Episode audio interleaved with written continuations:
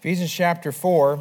I want to tonight uh, speak on, Lord's laid on my heart to speak on endeavoring to keep the unity. Endeavoring to keep the unity. Unity is very important in our church. If you've been around our church for a little while, you know this is a topic that has been discussed a lot. But the truth is, God cannot pour out his blessings on our church if we're not unified. One of the main ways that the devil destroys churches is by creating disunity among its members. And it'll take us, disunity will take a church that was strong, once strong, a Bible believing church, and cause it to be destroyed.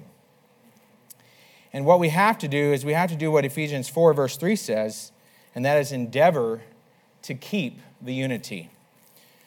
You know, unity among believers is a big deal in the Bible.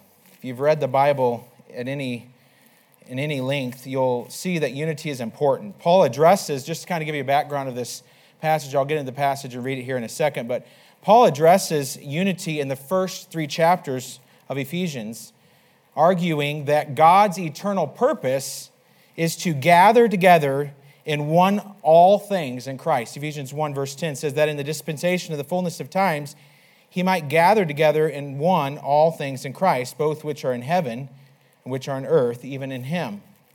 And in these first three chapters of Ephesians, which we don't have time to obviously go through, Paul shows the, the mystery of the gospel that it includes God bringing together two formerly alienated and hostile groups, the Jews and the Gentiles. He's made them into one new man. If you read in chapter 2, verses 14 through 16, you'll see that he talks about how he is our peace, who hath made both one and hath broken down the middle wall of partition between us. He brings together these two hostile groups, that is, God does, and, and makes them one new man, establishing peace. In Christ, both groups have access in one spirit to the Father. We see that in verse 18 of chapter 2. And then Paul ends the cha- chapter 3 by praying that the Ephesian Christians would be rooted and grounded in love so that they could comprehend with all saints the infinite love of Christ and be unified. Because if you look in verse chapter 4, it says, I therefore, and I won't give you the whole ditty that we always hear. You know what the there is, therefore is therefore. You got to find out, right? It's hard for me not to say it because I've heard it so many times drilled into my head. I just said I wasn't going to do it, and I did it. Um, but you have to look at what was before.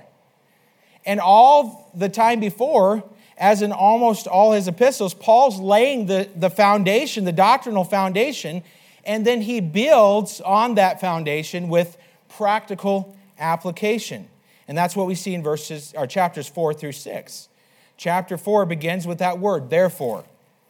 And so chapters 4 through 6 are going to show specifically how the church brings glory to God and to Christ by being unified. You know, it's important that we understand this doctrinal foundation of unity before we make practical application. Sound doctrine must always be the foundation for godly living. Here's the application to that. If you focus on doctrine to the exclusion of practical application, you will stunt your growth and become arrogant. I've seen those people. They know all the doctrine, they never apply it to their lives, and they're arrogant. But then on the other hand, if you focus on practical application without the doctrinal foundation, you will easily fall into superficial Christianity. You need both. What you believe affects how you behave. And Paul is laying the foundation in chapters 1 through 3 of this idea of unity. And in chapters 4 through 6, he's going to apply it. And so in our text, we see Paul tells us three things that we must be doing to be unified. Let's read those first three verses. So, Ephesians chapter 4, verses 1 through 3.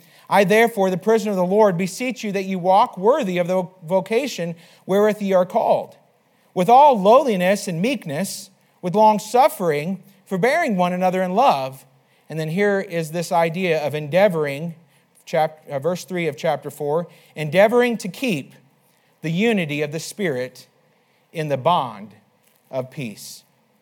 Let's pray. Father, thank you for your word.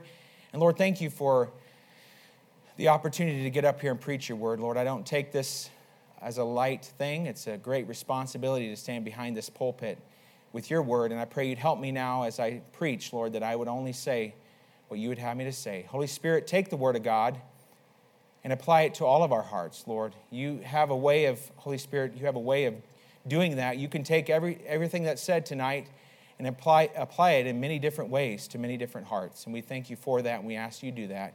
Hide me behind the cross tonight. And Lord, I pray that we'd hear from you. We love you and thank you. In Jesus' name I pray. Amen. So there's three things we need to do in order to be unified. First of all, we see in verse number one, to be unified, we must understand its importance.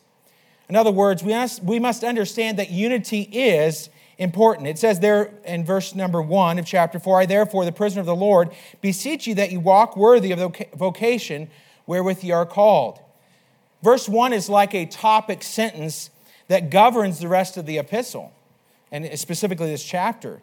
Paul gives three reasons why unity is important here. He says, first of all, in this, that it is important because Christ suffered for it. Really, he said that even before chapter 4 as I already said, but Christ suffered for unity.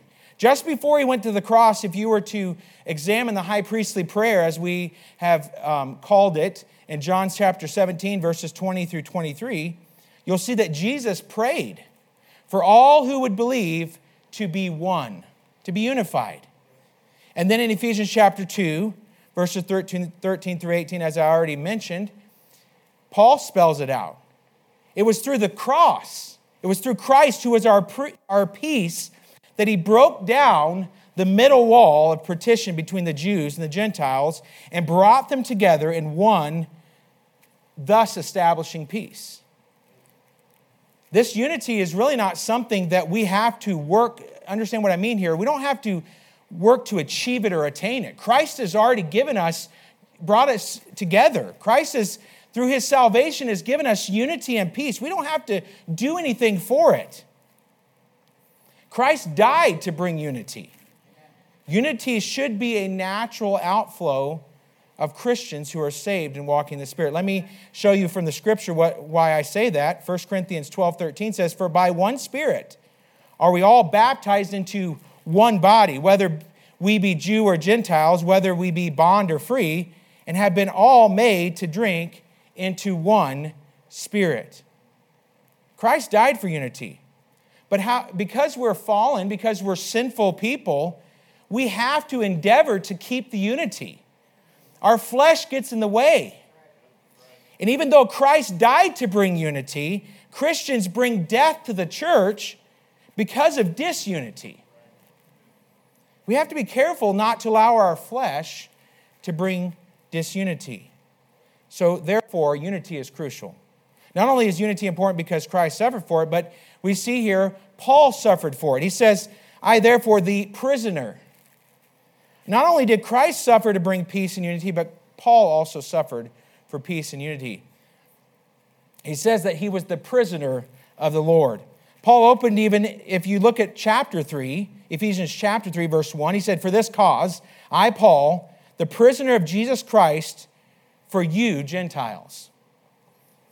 And if you study the life of Paul, and he studied specifically in Acts chapter 21, I don't have time to go there. I'm sure Pastor will get to it at some point in his study on Acts.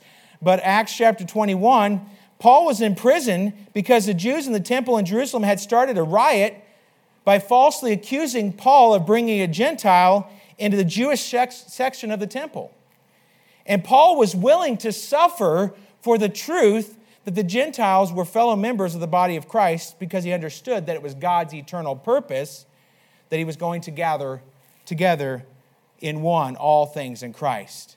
Christ has made both the Jews and Gentiles bond and free one in Christ. But you know, sadly, down through the history of the church, the, the church has remained unified when it should be divided, and it's been divided when it should have remained unified. Let me, let me help you understand what I mean by that. It has remained unified when it should have been divided because when professing Christians deny the gospel, deny the cardinal doctrines of the faith, and tolerate sins that the Bible condemns, there needs to be division, not unity. But on the other hand, there have been many sad divisions in the church over very minor matters where unity should have been preserved. Often, these divisions that I'm talking about, these minor matters, stem from personality conflicts or matters of opinion on which the scripture is not precisely clear. Now, I realize that there are difficult issues where godly Christians differ, but unity among Christians is a big deal. We should not divide over minor issues. And let me say, where there are differences, this is what we should do. Where there are differences over difficult issues, where the Bible is not precisely clear, we need to stop. We need to pray. We need to read Romans 14. Actually, you can start in Romans 12 and read all the way through Romans 14 and allow the Holy Spirit to guide you into all truth. Because the Bible says He's going to do that anyway. John 16, verse 13 says, Howbeit, when He, the Spirit of truth, is come, He will guide you into all truth. For He shall not speak of Himself, but whatsoever He shall hear, that shall He speak, and He will show you things to come. We should keep unity in the church, but not at the expense of God's word. But that does not give us the right to be prideful, arrogant, and irrational when speaking about things that are not precisely clear in God's word. And furthermore, if there are things that are true in God's word that God condemns through his word, we ought to do it in love with a humble spirit. Because Ephesians 4 and Matthew 7 are still in the Bible. Both of those are important. Ephesians 4:15 says, "But speaking the truth in love may grow up into him into him on all things which is the head even Christ." And Matthew 7, basically the first 7 or 8 verses, I can't remember exactly which specific verses, but that first part of that chapter talks about judging. And it does not condemn judging entirely. It condemns hypocritical, prideful, arrogant judging and then take Romans into account. We, got, we have to compare Scripture with Scripture. And that, by the way, this is a sidebar, it's not even in my notes, but that's why I love Pastor Brooks, because Pastor Brooks has a level head. And he thinks about things, he reads God's word, he prays, and he doesn't just fly off the handle and start doing things like some people do. And I won't start naming certain groups and all that. Okay? But just, we have to be careful because the pendulum can swing this way, but you better believe that pendulum can go all the way back that way. And either of them are not good. We need wisdom, we need balance. I thought balance was a bad word at one point, but it's not. It's called godly wisdom. That's really what balance is. And having a level head. So it's important not only because Christ and Paul suffered for it, but thirdly, it's important because we're called to it. Unity is important because we're called to it. Look at verses, verse 1 again. It says that we, he, Paul beseeches us, beseech you, I beseech you, that ye walk worthy of the vocation wherewith ye are called. Vocation.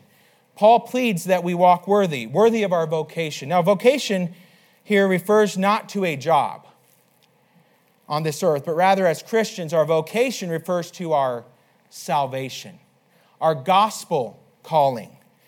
You know, I don't look at my job here at the, the school specifically as a job, I look at it as a calling. You know why? Because if it was a job, I would have quit.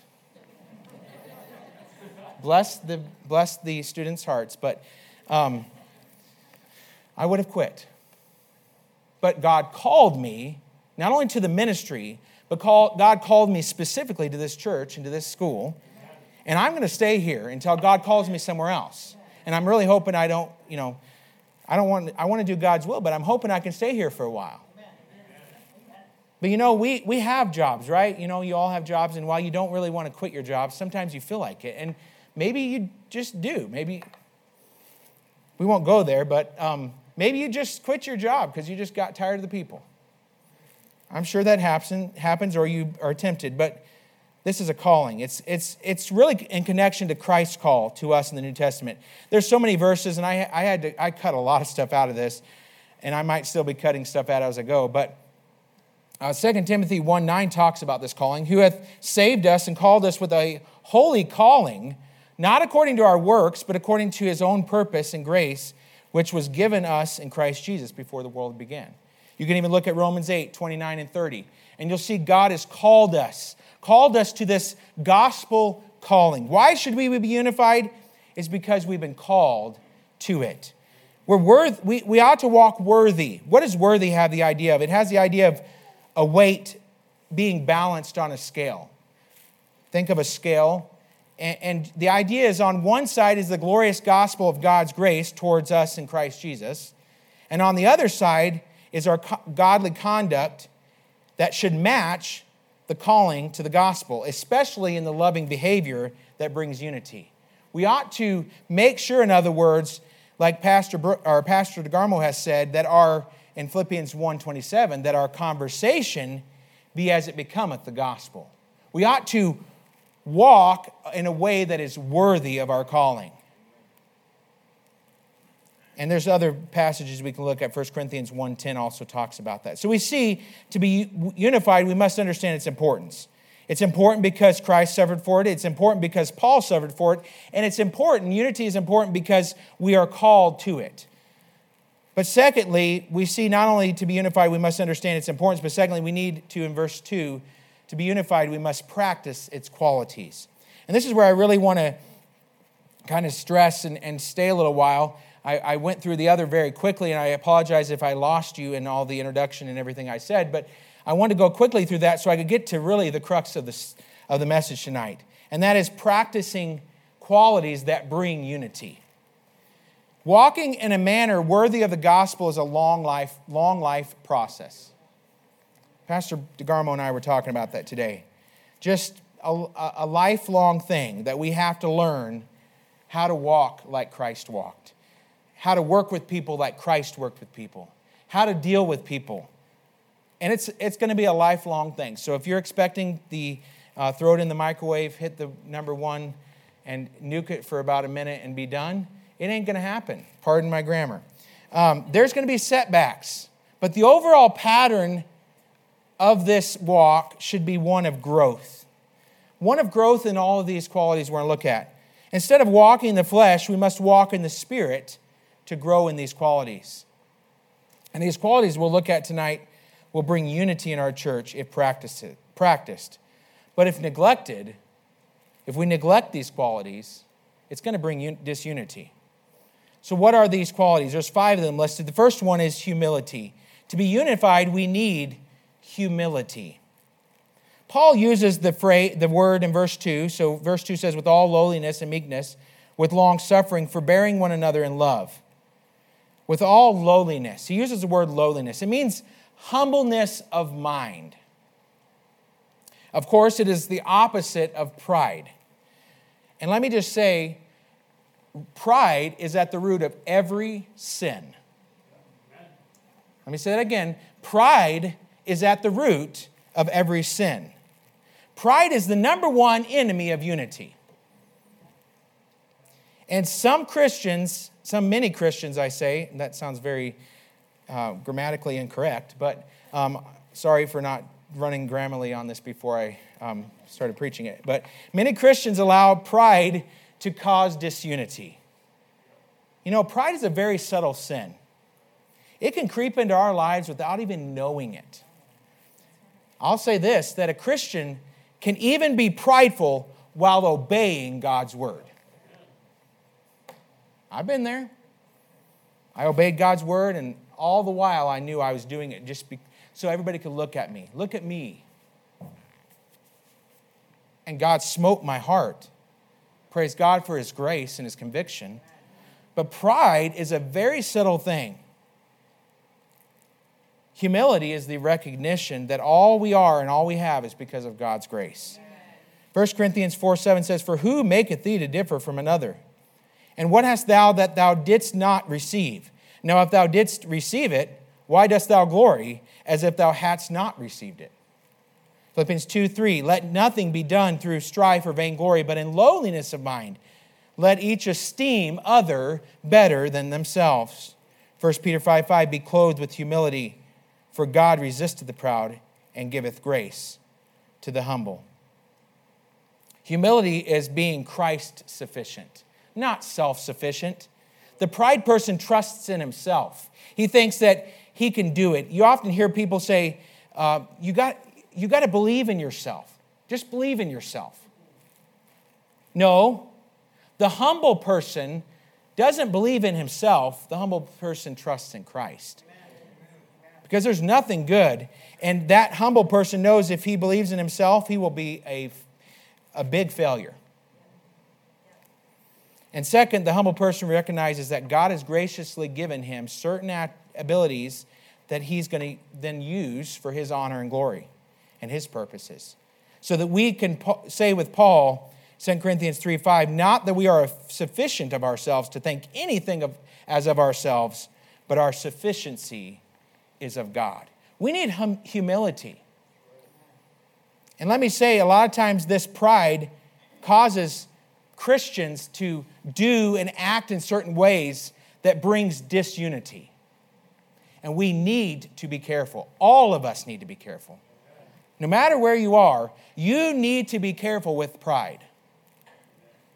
Because as soon as you think you're not prideful, you've just opened the door for the devil to walk right into your life.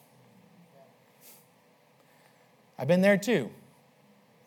You know, it, it's, again, that pendulum, I know I'm using that illustration a lot, but man, if you're not careful, that pendulum goes all the way this way, and that pendulum can go all the way the other way. You have to be careful.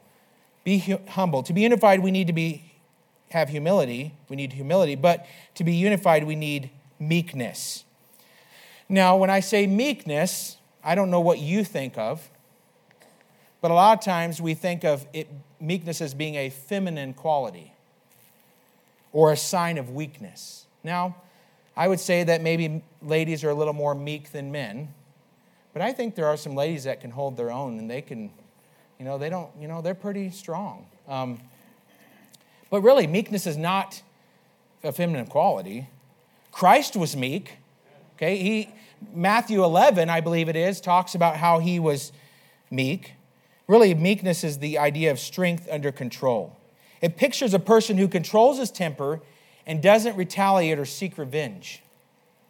Secular writers use it to describe tamed animals. You know, you think of a horse. A horse is powerful. But a tamed horse is still a powerful animal, but that horse is completely obedient to the tug of the master on the reins.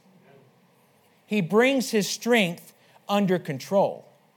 Now, Jesus was tender when, was, when he was bruised and broken, but he was strong and forceful with the proud, self righteous Pharisees. Christ was both. He was our perfect example. And, the, and we ought to, while we can't be perfect, we ought to seek to be that kind of a person, a meek person, strong enough to confront sin, but also strong enough to bring healing. That's another thing that a lot of times Christians don't want to do. They want to, they want to lamb blast and confront sin, but never bring healing. They don't want to bring restoration. As soon as somebody goes off the deep end, as we would say, they just want to let them, just kick them while they're down. Just lamb blast them. Let me remind you what Galatians 6 1 says. Brethren, if a man be overtaken in a fault, what does it say?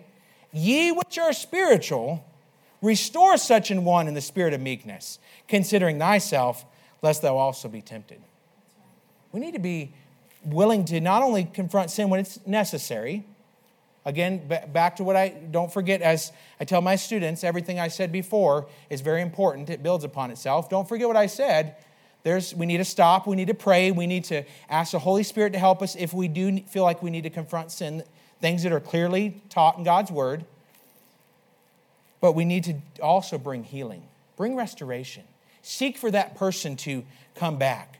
2 Timothy 2:25 in meekness instructing those that oppose themselves if God peradventure will give them repentance to the acknowledging of the truth this doesn't give us, though, this whole idea of meekness and being strong enough to confront sin, but strong enough to bring healing, especially the idea of being strong enough to confront sin. It doesn't give us the license to go around being belligerent about confronting sin. We need to be careful. We first need, as Matthew 7 says, we need to examine ourselves. We need to pray and prayerfully and humbly go talk to that person.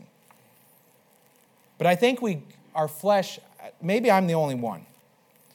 I don't know. You're all pretty quiet tonight, but that's okay. I've learned that quiet doesn't always mean that you're not getting it. So I'm just going to go on. But um,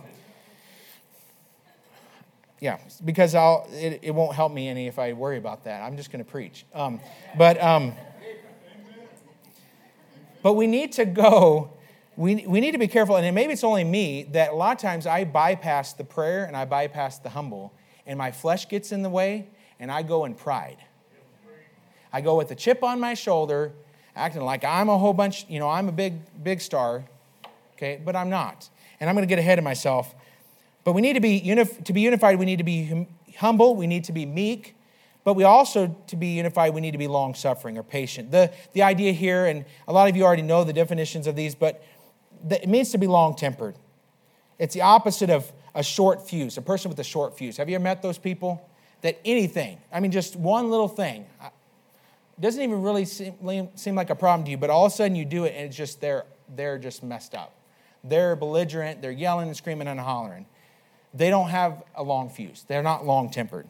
You know, I'm thankful God's patient with me. And with dealing with people, I try to remember how God is patient with me. Even though I think I changed overnight when I got saved, I didn't. And God is still working on me. And welcome to Liberty Baptist Tabernacle. You didn't change overnight either. I know that wasn't real encouraging, but it's the truth. We didn't change overnight. God's still working on all of us. And there's times where we have to give, and I, am going to get ahead of myself, we have to give people room to grow and room to understand God's word. We need to be patient with one another. While it is true that Christians ought to obey God's word and follow, follow it, we need to be long suffering and patient with them as they grow. It's not your responsibility, by the way, to change them, it's God's responsibility. And when we take God's responsibility out of His hand and start messing with it, things are going to go, go south real fast. These are all important. Compare Scripture with Scripture. To be unified, not only do we need to be humble, meek, and patient, but we also need to be forbearing. Now, forbearance in the world has come to mean tolerance. And biblical forbearance is not what the world describes as tolerance. Tolerance to the world has come to mean throwing out all absolute moral standards, you know, what God's word says. Is that what I mean? That's what I mean there. And not judging anyone for sin. Just, there's no standard. There, in other words, there's no right or wrong, is what I'm talking about there when I say the word standard. There's no right or wrong. Just throw it all out the window and just let everybody do whatever they want. That's what tolerance in the world means. That's not biblical tolerance. Clearly, the Bible spells out absolute standards or, or doctrines of right and wrong and calls them and calls on us to lovingly confront and correct those who persist in evil and serious doctrinal error. But again, Ephesians 4 says we're to speak the truth in love. Biblical forbearance really means putting up with, to put up with. That's what the word means, to put up with. And it speaks, with, it speaks of our ability to be tolerant of others. Forbearance is the, let me say this, forbearance is the ability to, the ability to accept people just as they are without wanting them to change to be worthy of your love. Let me say it again. Forbearance is the ability to accept people just as they are without wanting them to change to be worthy of your love. Christians are guilty of that. Now, that's a hard command, I'll have to say, because people are weird. People are odd. People are not always easy to put up with. Bless their hearts. Um, it's a hard thing for us to acknowledge it, but let me remind you, it's just as hard for you to, for them to put up with you.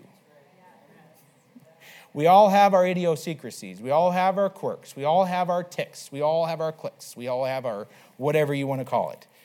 And when we walk in pride, we, we will judge them if they're not just like us in every single area of our life.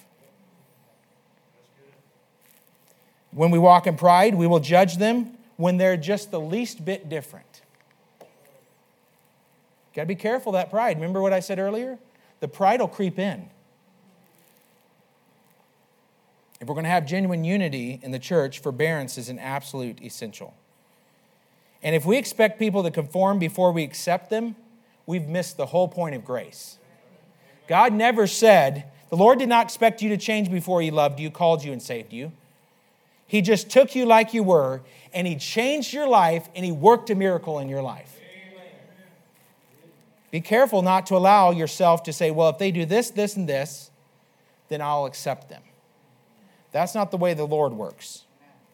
And we shouldn't pretend to accept people and love people outwardly while inwardly resenting them for who they are and what they've said and what they do. There's a lot of Christians that might struggle with that too. You pretend like you accept them, you pretend like you love them, and inwardly you resent them. That's not right either. Remember that pendulum? not good to swing. The, we need that balance. We need the Holy Spirit. Genuine forbearance makes allowances for faults and failures of others, for different personalities, abilities, and temperaments. Genuine forbearance speaks of, of positive love, even to those who irritate, disturb us, and embarrass us. To be unified, we don't not, well, not only do we need humility, meekness, patience, and forbearance, but lastly, we need love. You know, forbearance and love are, are really connected here. Look at verse 2, the latter part there. Forbearing one another in love. We are to be forbearing one another in love. This speaks of our passion for another, for one another. The only way we will ever walk in true lowliness, meekness, long suffering, and forbearance is if we truly love one another like Christ loves us. And let me, you know, often love has to speak the truth, but love seeks the highest good of, another, of the other person. Often you have to speak the truth of love after praying and making sure you're right and, and it's the right time and the right place and all of those things. The Bible's very clear.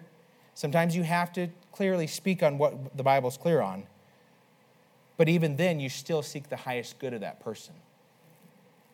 It prevents, here's what it prevents it prevents forbearance from becoming indifference, where we think or say, I don't care what you do, just leave me alone. The Bible talks about encouraging and building each other up.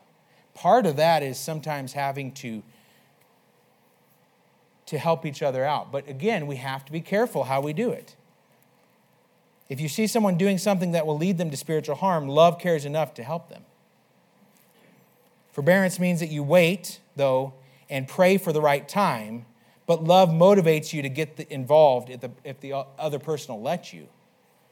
And sometimes people aren't ready. Sometimes people aren't ready. And that's where the Holy Spirit comes in. Pastor even talked about that, how there's been times where he, the Holy Spirit stopped him from talking to somebody about something. Something clear in God's Word. If you remember back a couple Sundays ago, and the Lord took care of it. The Lord worked in their heart. But sometimes that has to happen. But again, that pride, that flesh gets in there and goes, I'm just going to. And then now we've caused problems. So to be unified, we must understand its importance. To be unified, we must, under, we must practice its qualities. And just quickly and lastly, to put a to tie a bow on all of this, as we've come to say here. Um, thirdly, to be unified, we must diligently seek to be unified. We must diligently seek or diligently work at it.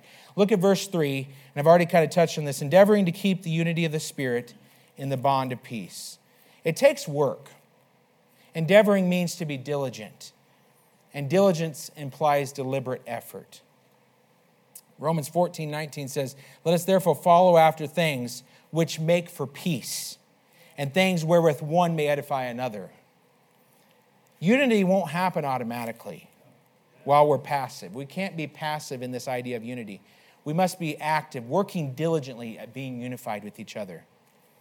And it talks about being unified in the bond of peace. Peace is a, a blessed quality for the child of God. Matthew 5 9 says, Blessed are the peacemakers, for they shall be called the children of God. And as I already stated, Jesus Christ himself is our peace. For he is our peace, who hath made both one and hath broke, broken down the middle wall of partition between us, Ephesians 2.14. When he rules as the Lord of your life and as the Lord of my life, we will enjoy peace between each of us. Although true unity among believers already exists because of the mighty work of the Holy Spirit through salvation, we must work hard to keep it. Harmonious and unified relationships in our homes, this is applicable. I know I applied most of this to the church, but this is really applicable in your marriage, in your family, anywhere. Harmonious relationships, unified relationships in our homes and our churches will not hop, happen automatically. At some point, your feelings will get hurt, or you will hurt someone else's feelings, and there will be disagreements, sometimes over difficult issues. There will be personality clashes when someone gets on your nerves. There will be different preferences, sometimes over minor matters, but sometimes over important things. To resolve these problems, we must understand how important unity is to our Lord.